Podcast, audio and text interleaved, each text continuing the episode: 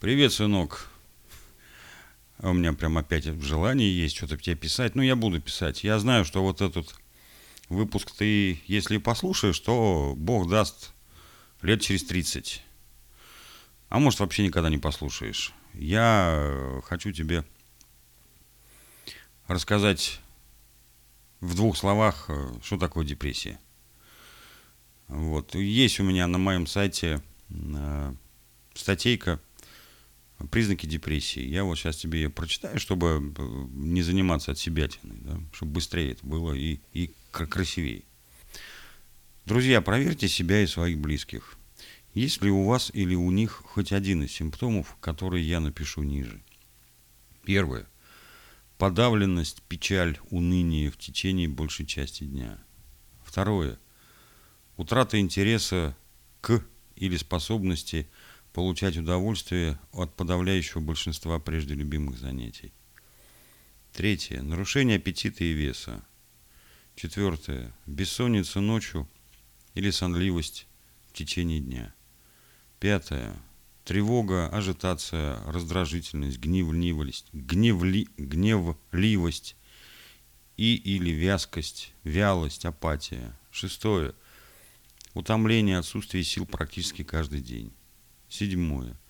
Ощущение никчемности и или вины, несоотносимы с реальными поступками. Восьмое. Ощущение тупости, нарушение концентрации мышления, неспособность принимать решения. Девятое. Возвращающиеся мысли о смерти и или самоубийстве могут быть без конкретного плана воплощения.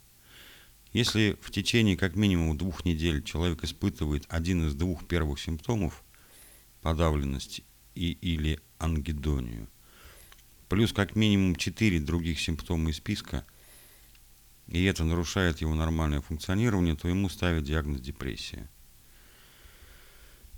Я тебе скажу, что у меня все девять. И причем не последние две недели, а последние, наверное, лет пять, а то и шесть. Да, уже больше шести.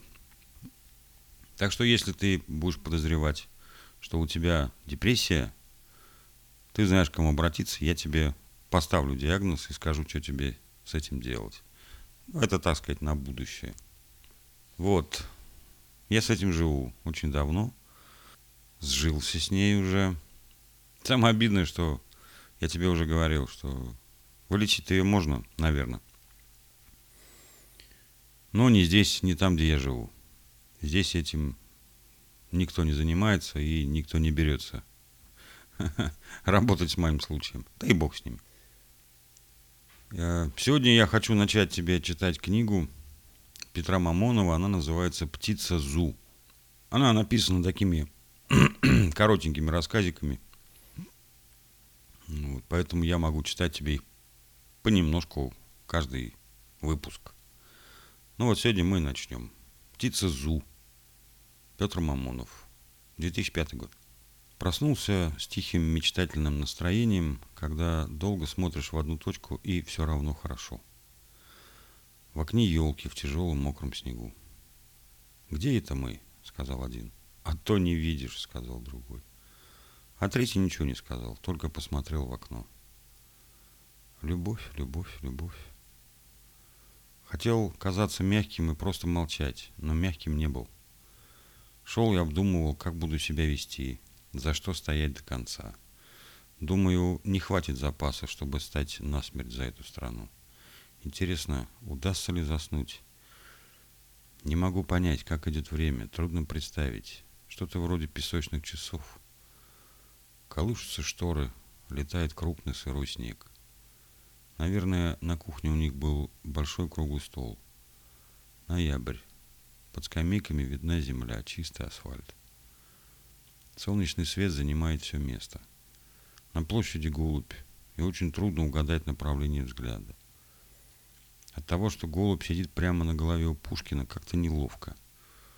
Ух, какое все стеклянное. Каждая монетка совсем особенная, даже по звуку. И цифры светятся, как будто смотрят. А когда дают сдачу, начинают суетиться, трещать, вроде как беспокоиться, куда им теперь. На сегодня все. Я тебя люблю. Пока.